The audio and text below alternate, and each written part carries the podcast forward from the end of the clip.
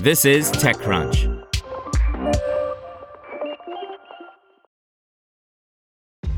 This episode is brought to you by ShipStation.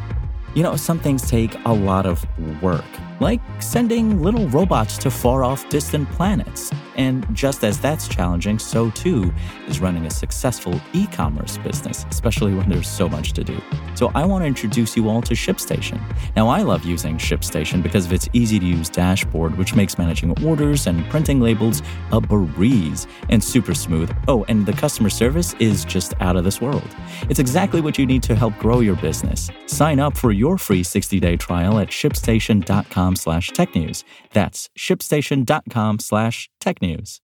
BeReal pushes back at report that it's losing steam, says it now has twenty-five million daily users, by Sarah Perez. Just under a year ago, the buzzy new social app BeReal looked to be on the rise, with reportedly twenty million users launching the app every day to snap their candid photos. However, in the months since, BeReal's traction has declined, according to a new report from SimilarWeb, despite its rollout of new features like messaging, the ability to post more photos, and a friends of friends discovery feed. BeReal, however, disputes the new published estimates, saying that it's still growing at a healthy rate. According to data compiled by the research firm SimilarWeb, BeReal has been losing traction in the U S, where the app's monthly active users on iOS and Android have declined from a peak of three point seven million in November twenty twenty-two to just over three million this August. BeReal, reached for comment, said this estimate was inaccurate, but declined to share its own segmented market metrics. In addition, SimilarWeb told TechCrunch BeReal's monthly active users globally have declined to sixteen point oh six million. That would be a drop from last year's reported twenty million, a figure that roughly lines up with SimilarWeb's estimates from January twenty twenty-two. This decline may have been even more significant, except for the fact that BeReal usage has continued to grow in its home market of France, where the app is nearing six hundred fifteen thousand monthly active users in August on Android, up from less than five hundred thousand last year, SimilarWeb said. BeReal pushed back at these findings as well, noting that its app has more than twenty-five million active users worldwide. It also pointed out that third-party reports are just estimates, and its own internal numbers are more accurate.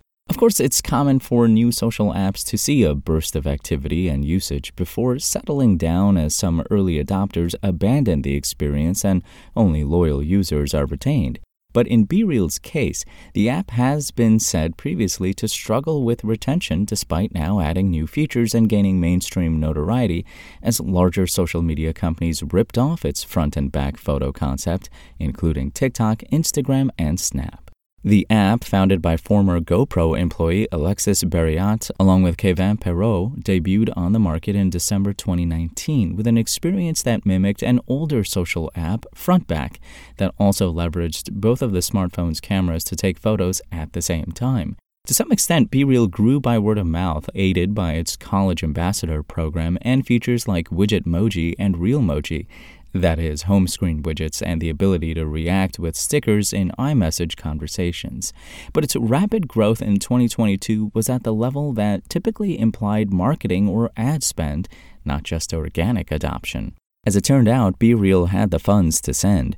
The startup closed a Series B round of sixty million dollars earlier in twenty twenty-two, valuing the company at just under five hundred eighty-seven million dollars.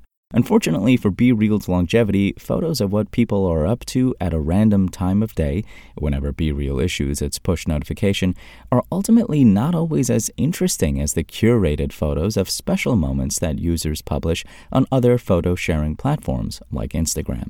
Some BeReal users even came to understand this, in fact, and began staging their BeReals or waited until they were doing something worth sharing, like going out with their friends, before posting late. Besides competition from the social media giants, BeReal is now facing an explosion of other new social apps demanding users' time as myriad competitors have emerged to challenge Twitter, now called X. For comparison, Instagram's new app Threads has more than double the number of U S BeReal users, at nearly seven point three million, SimilarWeb said. That's despite Threads' massive drop in usage shortly after its launch. In the third quarter, Threads jumped to one hundred fifty million downloads in its first week in early July, five point five times faster than any other app, says market intelligence firm Data dot A I.